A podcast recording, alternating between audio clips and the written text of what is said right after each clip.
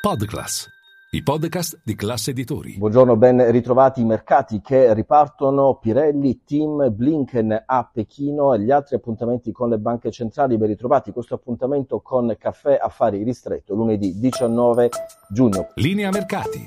In anteprima, con la redazione di Class CNBC, le notizie che muovono le borse internazionali. Partiamo dalle borse, una giornata di cali per i mercati asiatici, soprattutto per il Nikkei di Tokyo, ma anche Hong Kong, una giornata orfana di Wall Street, chiusa per festività. Piazza Affari riparte vicino i 28.000 punti in una giornata, eh, in un giorno in cui eh, ci sarà stacco cedole per alcuni grandi gruppi di Piazza Affari, tra cui Poste Italiane, ma anche alcune utilities Terna e Snam.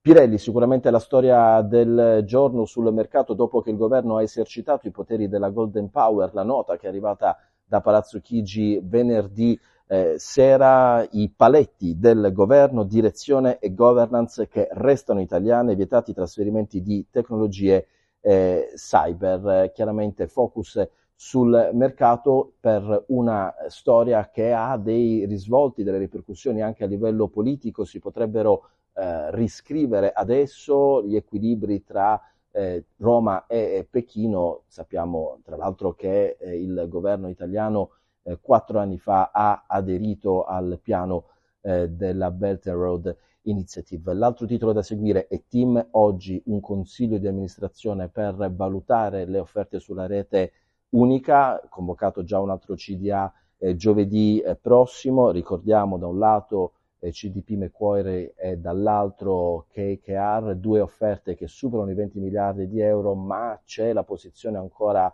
molto ferma da parte dell'azionista di eh, maggioranza, Vivendi, che valuta l'asset vicino i 30 miliardi. Oggi ci sarà una prima valutazione delle offerte. Passando alla politica estera, nel weekend c'è stata la missione del eh, segretario americano, eh, segretario di Stato Anthony Blinken eh, in Cina. A Pechino ha incontrato il ministro degli esteri eh, Qin Gang, eh, un eh, bilaterale costruttivo, così fanno sapere dagli Stati Uniti. Tra l'altro il ministro degli esteri cinese ha già annunciato un suo viaggio nelle prossime settimane a uh, Washington. Chiudiamo con gli altri appuntamenti della settimana. La scorsa, la scorsa è stata chiaramente caratterizzata eh, per quanto riguarda le banche centrali degli appuntamenti con Fed e BCE. Giovedì ci saranno le decisioni di politica monetaria della Bank of England, ma ci saranno anche quelli della Banca Centrale turca. È un appuntamento molto importante perché